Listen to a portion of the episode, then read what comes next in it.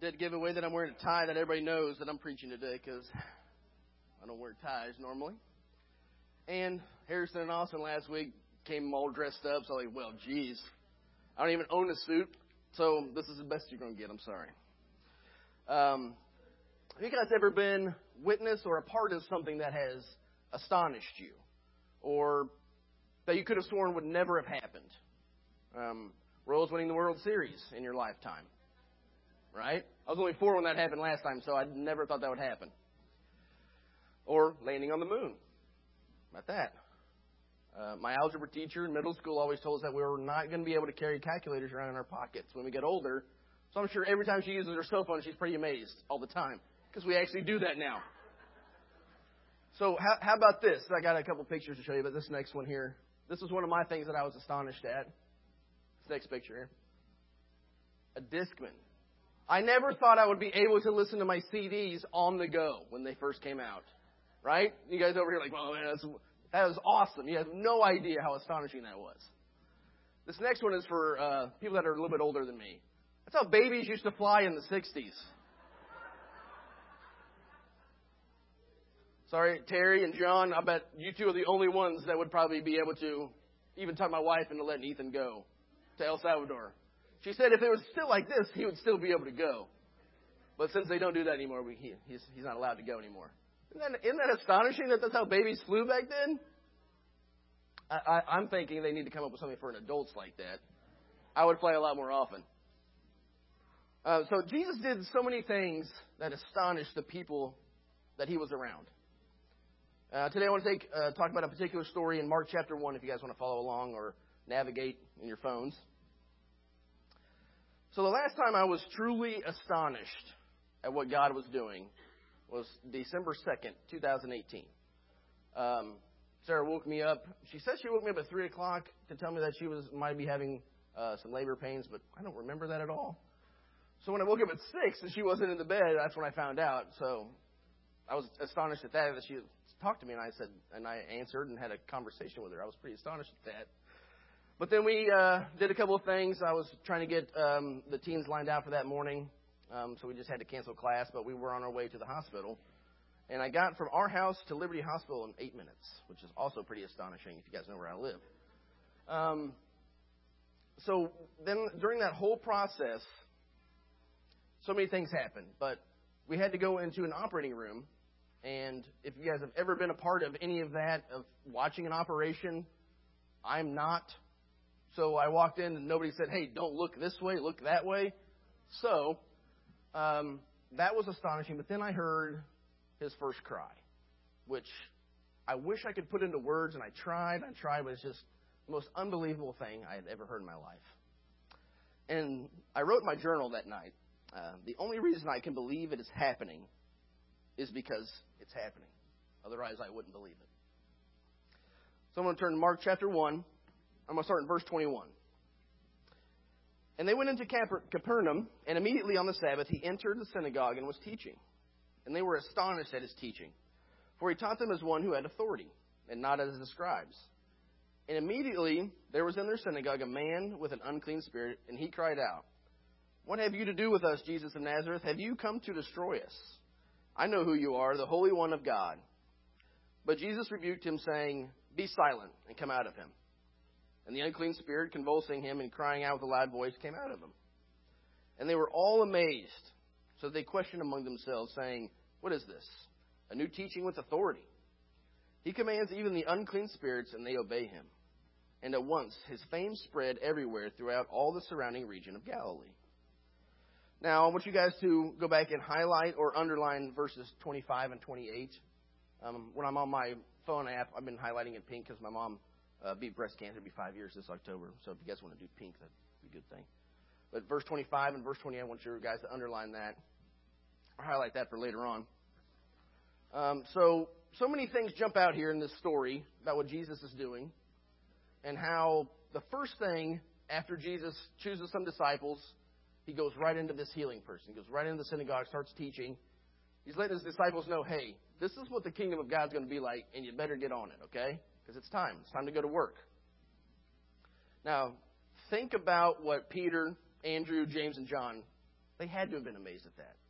The first time Jesus just says, Hey, follow me, I'll make you fishers of men, and boom, he starts uh, healing people. Or I wonder if it didn't hit him until later on. Because, you know, Sarah was pregnant with Ethan for just over nine months. And I got what was coming. I knew what was coming. I knew baby was coming. But until that morning of December 3rd, next one, there should be a picture up there, Jan, for the next one. That's just hours old. Maybe, man, 12, maybe 13 hours old.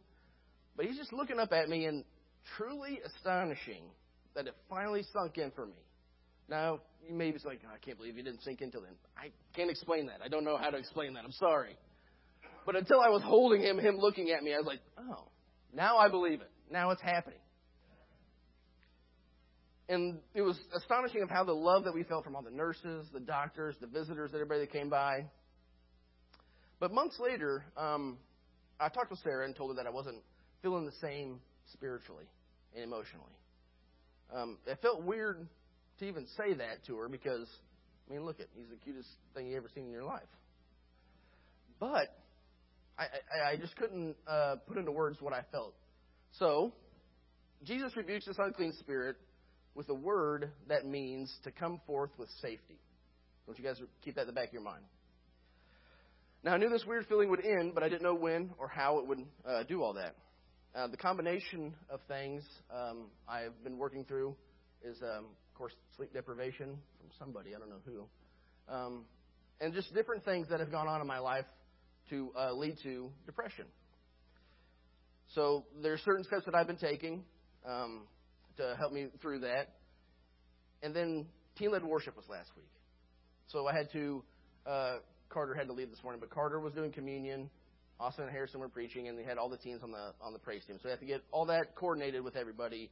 And when you're talking with them and studying with them, you get to learn how God's working through their life.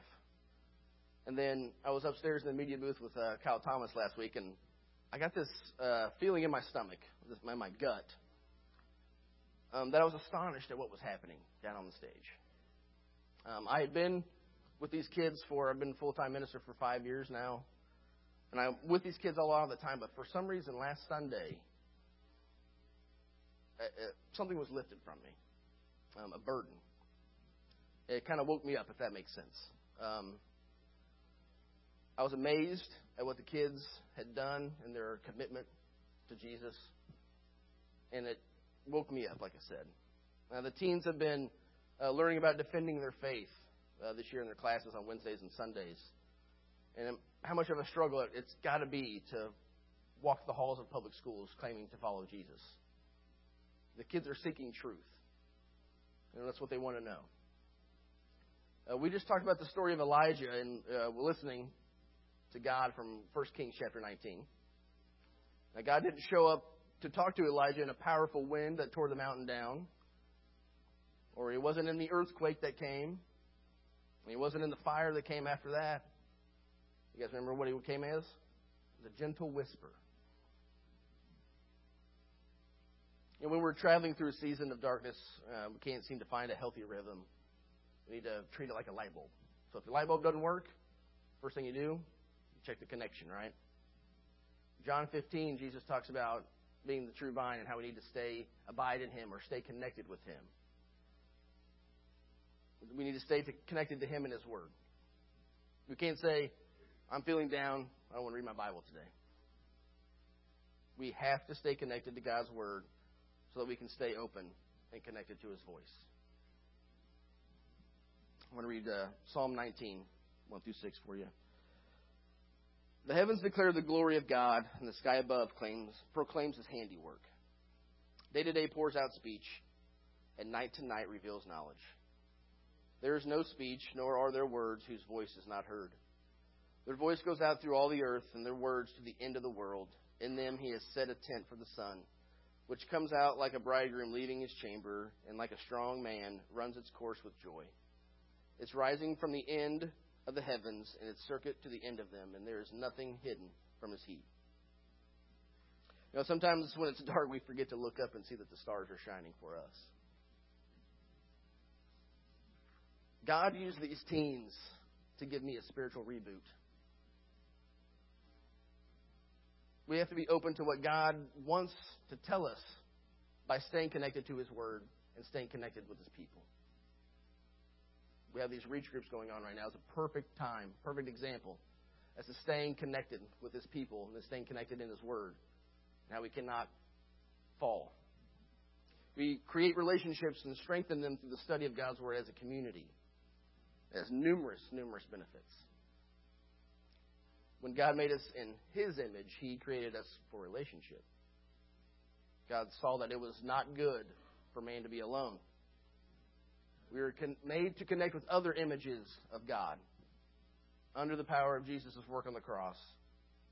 And we see what happens in verse 28. The news or fame, uh, depending on what version you're reading, spreads of Jesus. Jesus' fame and news spread because of certain things that God is doing in certain lives. And you going out and telling people how that is.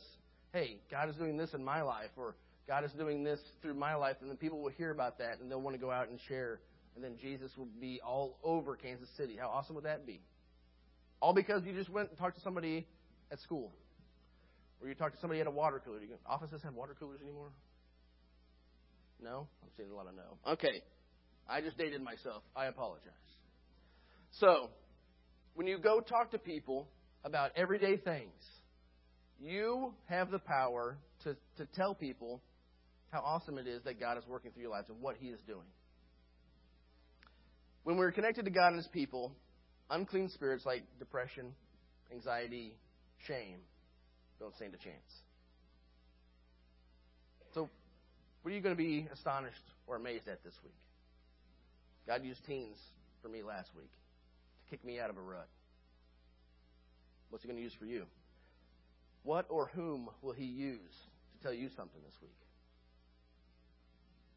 Are you going to allow God to do something astounding with your life this week that when others see it happening, they too will be amazed? I'm sure these lights aren't heated today. It is hot up here. So, are you going to be open to, to see what God is doing in other people's lives? You're going to do that because God's working all over the place. Now, we must stay connected to God through His Word and His people and by having a conversational relationship with Him. Now, being close to God means communicating with Him, which is almost always a two way street. You can't just wait for God to tell you something. You got to talk. You got to talk to Him as well. Our failure to hear God has some deep roots in our failure to understand, accept, and grow into a conversational relationship with God. And then the news or fame of Jesus will spread throughout all of Kansas City. All because you just had a conversation with someone. Or you can share with someone how amazed you are at what God is doing in your life. Now, when Jesus rebukes the unclean spirit, I mentioned earlier that the word means to come forth in safety. God's calling you today, same same way. He wants you to come. It's safe. Jesus, well, life in Jesus is a safe life. He wants you to come out of those out of those feelings and give give your life to Him and be and you will find rest. So today, as we stand and sing, um, we invite you to come. If you're feeling down or anything, feeling the darkness, let us pray for you. As we stand and sing, let's worship.